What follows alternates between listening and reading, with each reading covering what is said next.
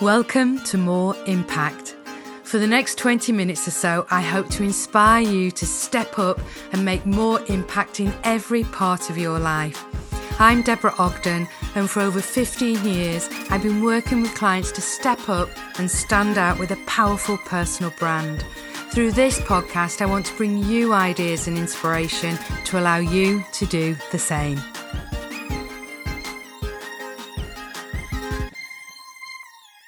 Hello there, how are you? I hope you've had a super week.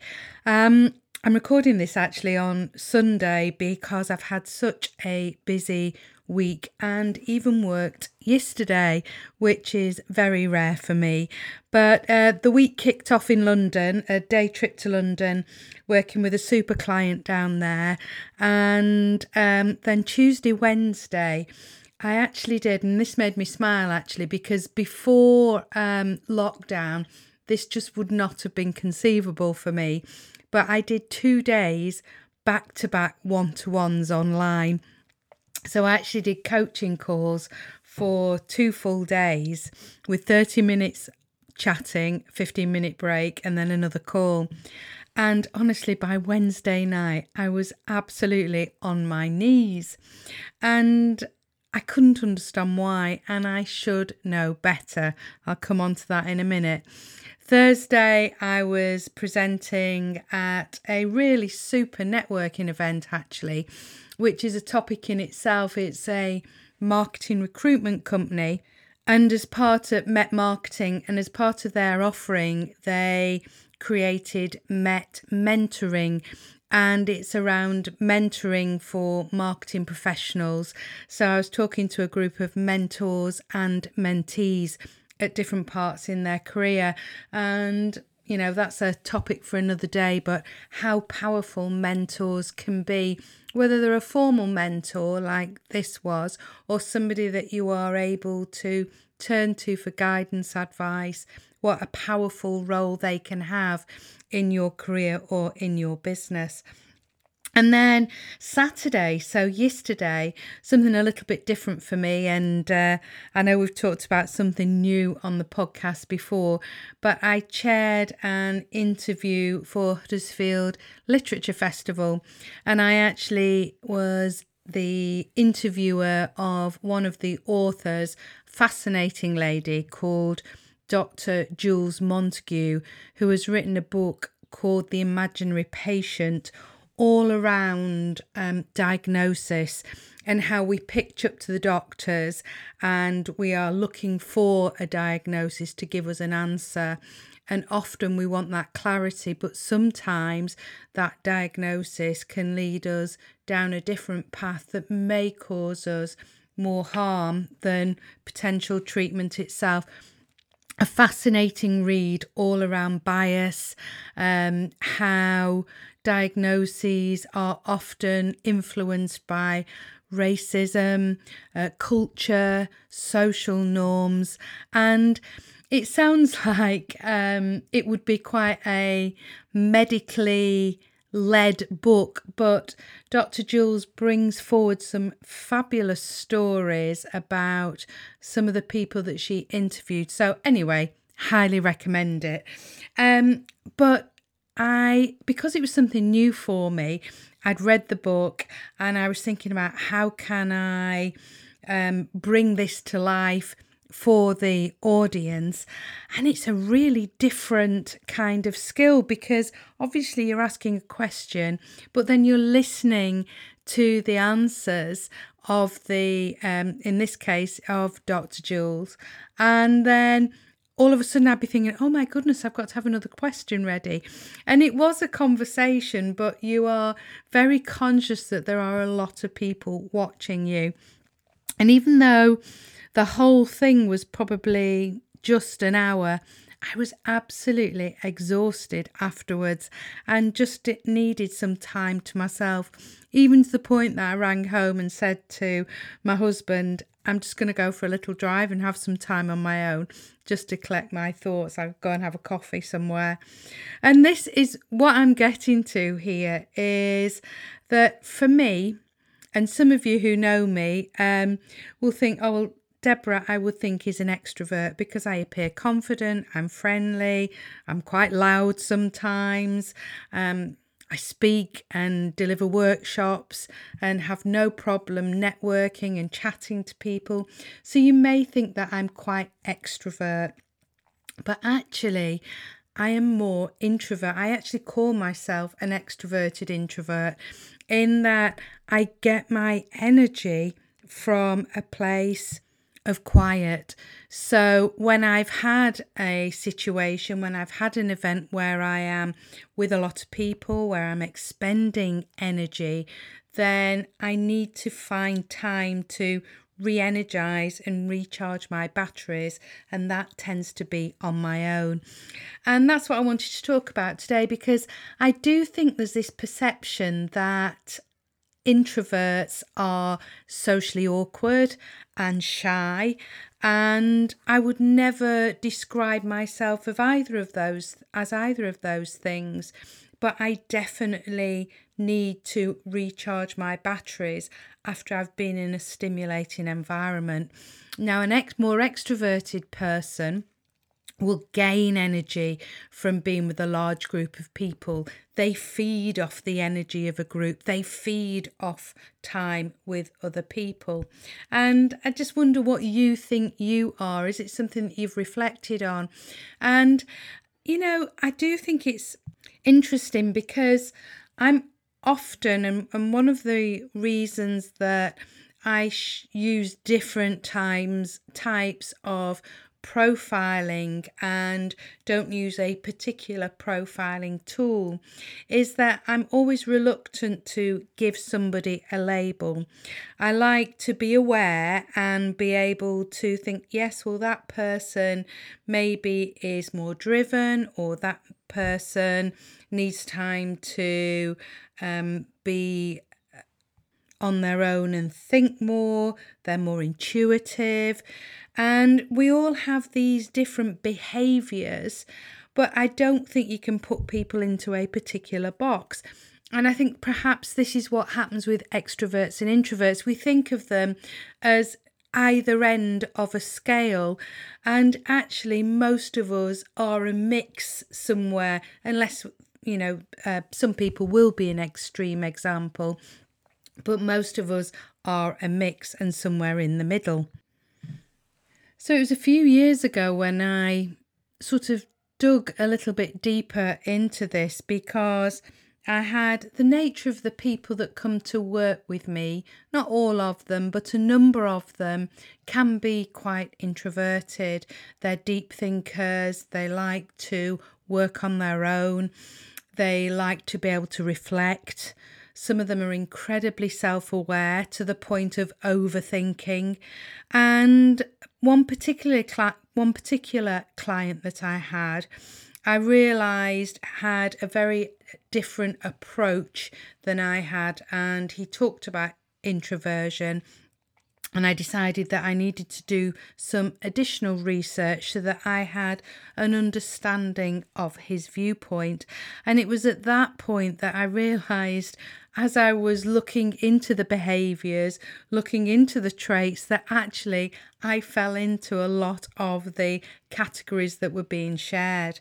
And a brilliant book on this is um, Susan Cain's book, Quiet, which really looks at how, as a Western society, the ideal is for that more extroverted ideal it is you know the the western norms the social norms are very much designed around that extrovert ideal and celebrate being bold and charismatic rather than those that are maybe more quiet more uh, reflective and like to work in a quieter environment. They gain their energy from time on their own and as you can imagine there are so many people that fall that that call themselves introverted I know J.K. Rowling, but many of the scientists are um, that are these great minds they've taken themselves off. They tend to be more tenacious. They tend to be more probing. They won't give up on a problem. So they will take themselves off and they will focus on maybe um, a creative answer to a problem and will stick at it and will keep going time and time again until they come to the answer. Whereas the more extrovert would probably be more collaborative. They would want to work with a team and discuss ideas and bounce ideas off other people. And of course, we need both types in life and in business. It's just recognizing and being able to accommodate those preferences of those people around us and recognizing our preferences well so that we are able to perform at our best. And certainly from experience, a couple of the things that I found helped me, and certainly um, I do believe that I've learned to adapt my behaviours. So I have been able to ad- adopt more extroverted tendencies. But um, for me, it's more the recharging the batteries, and I feel that I expend so much energy in a day when I'm out working, whether I'm traveling, whether I'm presenting, whether I'm coaching, and I need to recharge the batteries at the end of it. Often, people that are more introverted can benefit from planning and preparing to ensure they perform at their best. So, a couple of things that can often happen are that um, somebody who is more introverted doesn't like to be taken by surprise. So, in a meeting, they don't like to be put on a spot. The spot they like to have been able to reflect and prepare their answer. And I know one of the things that um, came out of lockdown and working online was the number of clients that said to me that being more introverted, being able to use the chat box and respond in the chat box on uh, Zoom or in Teams allowed them to have their opinion, their voice heard in a way that they perhaps wouldn't have done in a formal, in an in person meeting because they probably wouldn't have spoken up in that environment. But the chat box allowed them to do that. So, if you do feel that you're more introverted, think about how you can prepare. So, if you are somebody who perhaps has an important meeting, you are maybe being involved with a board meeting, a senior meeting, it might be a pitch situation, it might be that you're presenting if you have the opportunity, it would help you to go along and see exactly where it is that you will be delivering your either pitch or your your um, presentation because that allows you to visualize what the situation will be. And it's just one more thing that will be uh, will allow you to show up as your best and often I've heard clients say that it's really helped them to know exactly where they would be standing, even within a room, and visualize how the meeting will play out so that they don't have any surprises. Now, of course, we can't control other people, but we can visualize what could happen and visualize it going ahead so that if they were slightly more anxious or nervous about the situation, they can plan ahead and imagine it all going well. And of course, our body and brain don't know the difference between what's real and imagined. And we will respond in a more positive mindset if we have visualized this ahead of time. Just in the same way that so many athletes have already won their gold medal when they cross the finish line. Another area that many uh, people that are more introverted find difficult is networking. And people say well i find it really different difficult to small talk and have you know to make conversation. And again you know I, I think about this when you know talking about those Western society norms. How often with children do we say to them, maybe when we're on holiday or at a party, go on, go and talk to somebody else over there and send them off? Whereas actually, as adults, we wouldn't want to be put in that situation. So we have this expectation, even of children, to fit these more extrovert, extroverted uh, behaviors and traits. But in networking, a great tip is be fascinated rather than fascinating. So, really think about how you can ask questions of the other person and dig deeper. And often from my clients, I often hear them say that actually it isn't that they don't want a conversation. If they can find some common ground with somebody, then they will more than chat for absolutely hours. It's actually the superficial chat that they don't enjoy. So it's finding that as soon as possible, being aware of that if you feel that you do find small talk difficult. Ask questions so that you can find that common ground and be ready to talk on a topic of your choice and have a conversation around that. And of course, we're all different. And as I said at the beginning, there will be some situations where you feel more confident, and there will be some situations where you do feel more anxious, and that doesn't make us more introverted or extroverted.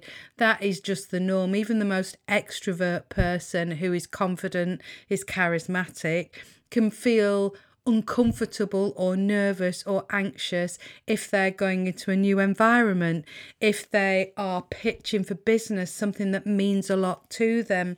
And I do think there is a challenge around confidence that people believe that once you are confident, you've got it confident, you've got it for life. Whereas I truly believe that confidence ebbs and flows depending on what's going on in somebody's life, their mindset, and the environment that they're putting on, and what rides on the outcome of that situation. If you are going for your dream job and you are desperate to make a fabulous impression, we all know that we are going to be a little bit more, our heart will be racing that little bit more as we approach that interview, however confident we are, because so much rides upon it. So, those are my reflections on the week. I have had an easier day today.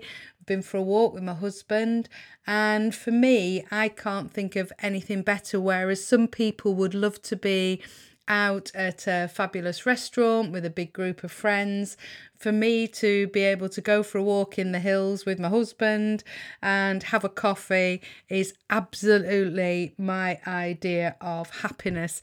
And we're all different, aren't we? Which makes the world go round. So have a super week. And if you are feeling a little mentally exhausted rather than physically exhausted, have a think and think, well, maybe in certain situations I am draining my energy rather than feeding off those around me. Whatever you end up doing, have a super, super week, and I'll see you next Monday. Feeling inspired? If you'd like to know more, please visit my website at deborahogden.com, where you can download your own personal brand action plan. And if you've enjoyed this episode, I'd love you to subscribe and share the podcast with your network. Thanks for listening, and I'll see you on the next episode.